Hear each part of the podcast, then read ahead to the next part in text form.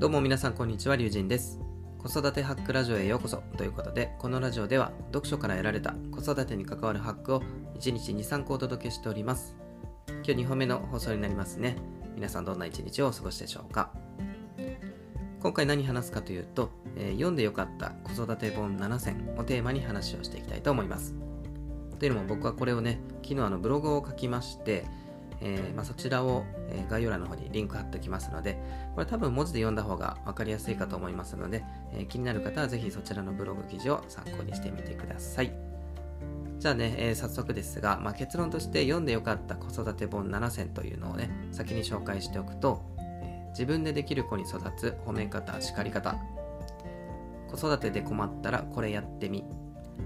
漫画でよくわかるモンテッソーリ教育×ハーバード式子供の才能の伸ばし方。子供を伸ばすアドラーの言葉子育ての勇気。麹町中高長が教える子供が生きる力をつけるために親ができること。人間は9タイプ。やめる時間術というね、えー7つになりますね。これをね、えーちょっとブログを読みながら、えーサクッと紹介していきたいというふうに思います。まず最初に、えー褒め方、叱り方という本ですね。こちらはあの僕が最初に手にした子育て本ですね。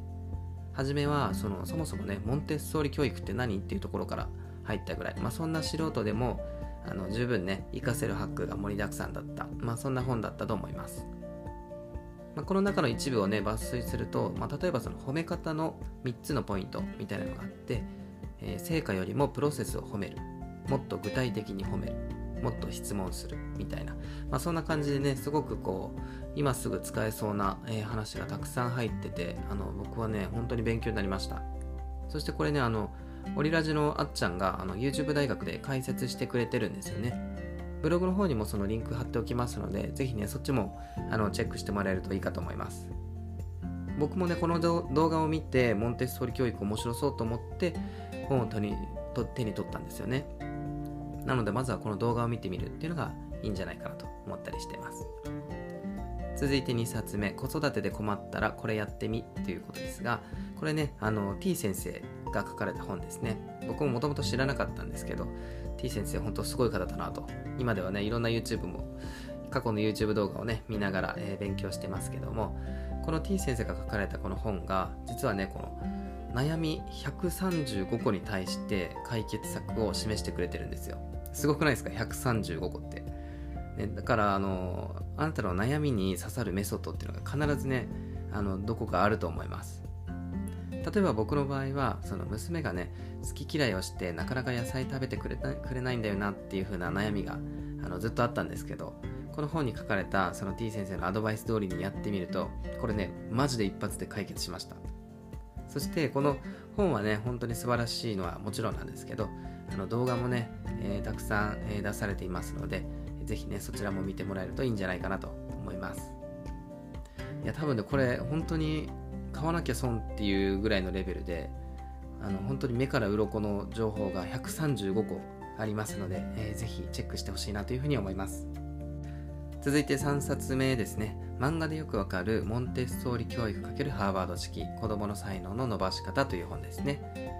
この本の特徴は何といってもねその漫画であることですよね。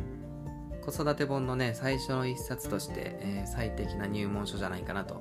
いうふうに、えー考えてます。結構ね漫画で気軽に読めるのであの時間がないし本読むのはちょっとっていうね、まあ、そんなあなたにおすすめの本となってます。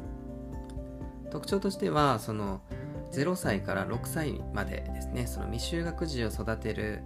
パパママにおすすめって感じですね。その、えー年代に応じた、えー育て方みたいなのが結構細かく書いてます。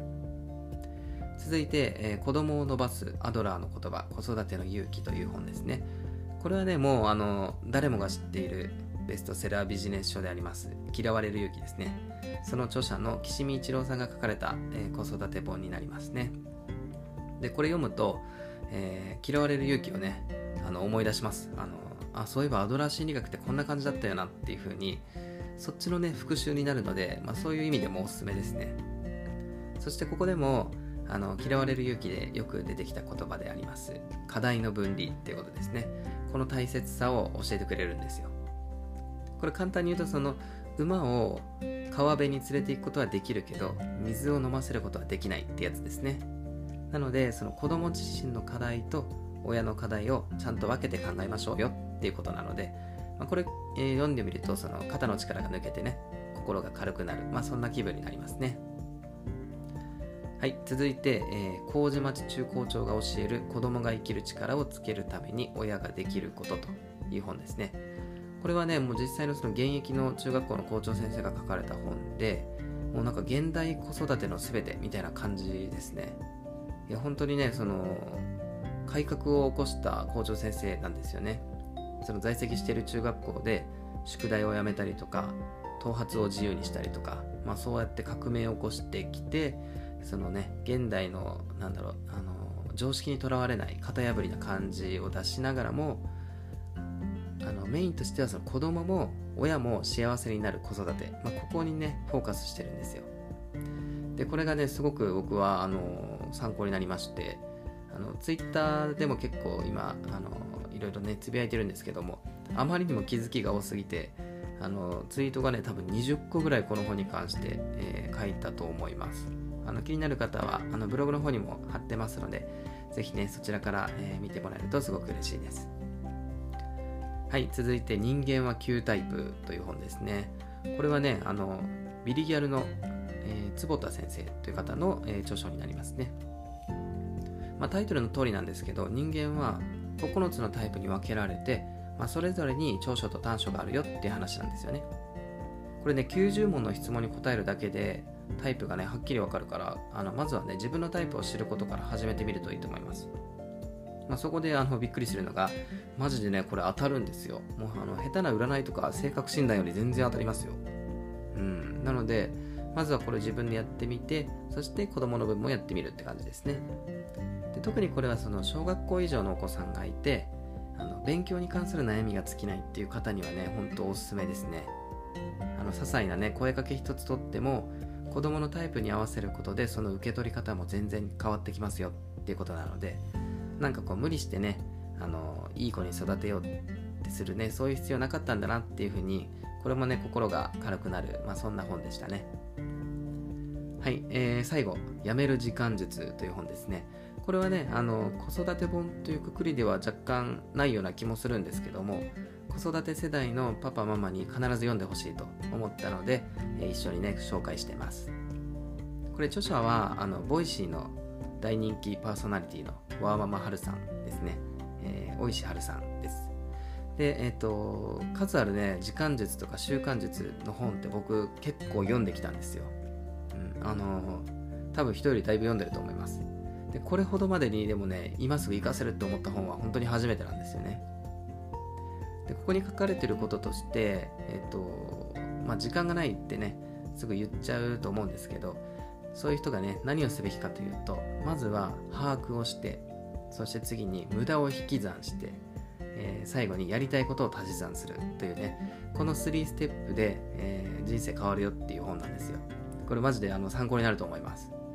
でえっと、これまで読んできた本ってその時間術系の本ですね、まあ、どちらかというとこう独身の意識高い系に向けた本みたいな、まあ、そんな感じだったんですよね。でもこのやめる時間術って著者がねワーママハルさんなのでもう子育て世代のパパママがやりたいことをやるための時間術。まあそんな感じなんですよね。なので時間がなくてねやりたいことできないっていう風に言ってる方いらっしゃったらね是非、えー、こちらの本もチェックしてみてくださいと。いうことで、えー、こんな感じで読んでよかった子育て本7選紹介してみました。もうね、これどれか1冊でもいいです。あの、手に取ってもらえると、もうそれだけでね、結構人生変わったりしますので、えー、チェックしてほしいなと思います。あとこれね、中にはね、無料で読める本あります。でブログの中でその無料で読む方法についても合わせて紹介しているので、気になる方はぜひそちらもチェックしてもらえるとすごく嬉しいです。というわけで、えー、今日はこの辺で終わりにしたいと思います。僕のチャンネルでは読書から得られた子育てに関わるハックを1日に3個お届けしております。もしこの放送が良ければ高評価、チャンネル登録、ぜひよろしくお願いしますということで、えー、この辺で終わりにしたいというふうに思います。結構ね、僕も子育て本かなり読んでる方だと思いますので、これからもね、いい本があったら、えー、どんどん紹介していきたいなと思っております。というわけで、えー、この辺で終わりにしたいと思います。以上、リュウジンでした。次の放送でお会いしましょう。バイバイ。